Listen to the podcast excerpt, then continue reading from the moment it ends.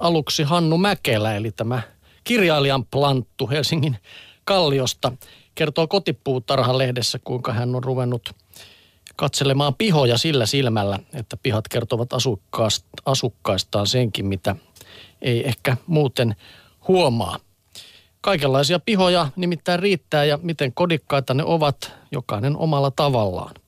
Yksi talo lähes kätkeytyy kuusiaitansa suojaan paratiisiaan peitellen. Toisessa aita on pystytty niin jykevästä puusta, ettei sen taakse näe vaikka kuinka kurkkisi. Kolmannessa taas askettinen piha on avoin tielle saakka vailla turhia esteitä. Kaikkea näkee hylättyjen kulkupelien rivistöistä ja metsittyneistä pihoista aina Siperian hernepensaiden ja lehtikuusten viitoihin. Vierekkäin menestyvät niin yltiöromantilliset ja kukkaloistolla herkuttelevat kuin säntillisen viivasuorat ja millinkoneella ajellut maailmatkin. Joskus piha näyttää nostalgiselta siirtomaatavarakaupalta tonttuineen ja kärpäsienineen. Jokaisen pihan avain löytyy asumuksen sisältä. Pihojen kieltä voineen oppia myös lukemaan. Tästä on tullut minulle kuin uusi harrastus. Juuri valmistunut talo mäenrinteessä vasta aloittelee elämäänsä ja sen auki myllätty maa on vielä arvoituksellisen paljas. Toisen uudisrakennuksen taas on sen asukaspari jo saanut mainion kuosiin. Pihalla jokainen asia on paikallaan. Jos talossa asustaa ammattimies, uskoisin pulmani mielelläni hänen hoidettavakseen.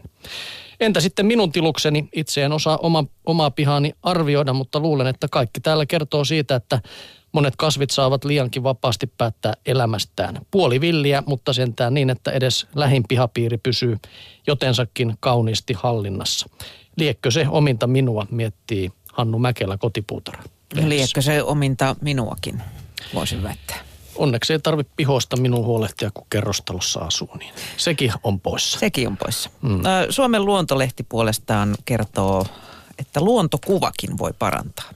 Luonnon merkityshän ihmisen terveydelle alkaa jo hahmottua, ja professori Ilkka Hanskin tutkimusryhmä osoitti äskettäin mikrobilajiston monimuotoisuuden vähentävän ihmisten allergiataipumusta. Luonnon ja erityisesti luonnontilaisten metsien on havaittu vaikuttavan terveyttä edistävästi, ja on myös näyttöä siitä, että sairaalapotilas, jonka huoneen ikkunasta avautuu luonnonmaisema, paranee nopeammin kuin samasta syystä sairaalassa oleva kohtalotoveri, joka ei maisemaa näe. Tätä ideaa toteutetaan nyt luontokuvan avulla sitten Selkämeren sairaalassa Kristinankaupungissa.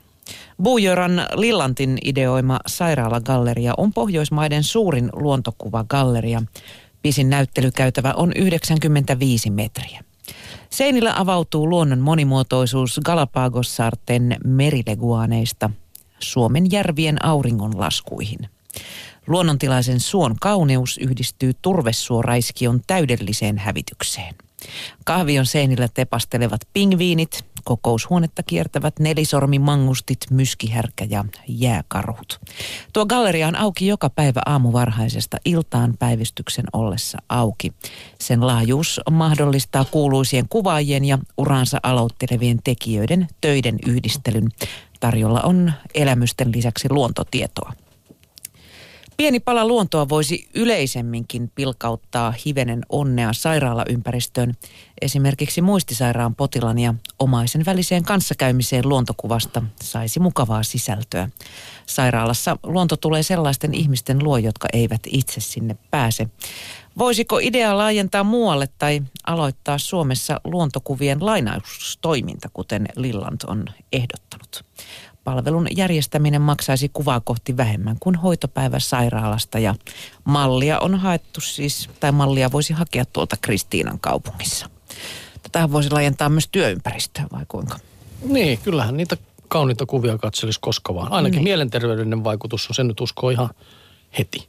Kyllä. Vaikka nyt syöpää parantaisi ehkä, mutta...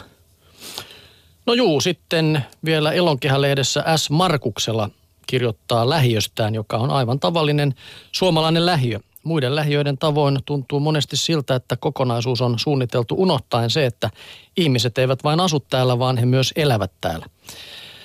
Värittömien elementtirakennelmien ja suunnattomien parkkipaikkojen välissä on joitakin yksittäisiä ilonaiheita. Kirjasto, pieni metsikkö ja vanhoja puita. Muutoin miljöö on kuin paatuneimman sadistin päiväunesta. Täällä ei ole pulaa kuolemalla syleilevästä harmahtaneesta asfaltista, ei liioin betonista eikä keskiolut kuppiloista. noista lähiöiden elämän kehdoista, jossa toimeentulon ja elämän merkityksettömyyden ongelmaa ratkotaan heti aamupäivästä. Tällaisessa ympäristössä kaikki elävä, aito ja iloa sykkivä merkki tai tapaus on elintärkeä, oli se sitten kuinka pieni hyvänsä. Edellisten esimerkkien lisäksi se on ollut paikallinen alikulkutunneli. Ensinnäkin tämän tunnelin avulla voi välttää kuolettavan vaarallisen autotien, jolla murhaajat ratissa vaanivat tuuttaillen etuvalot kiiluen seuraavaa uhriaan. Tämän hengenpelastustehtävän lisäksi mono, monotoninen betoni on saanut uuden iloisemman ilmeen. Seiniä koristavat nimittäin upeat graffitit, joiden tekijät ovat sydänyöllä lyhtyjen valjussa valossa ilmeisen paljon vaivaa nähneet. Mutta kuten kaikki kaunis ja linjasta poikkeava maailmassamme on tämäkin ilo ollut katoavainen.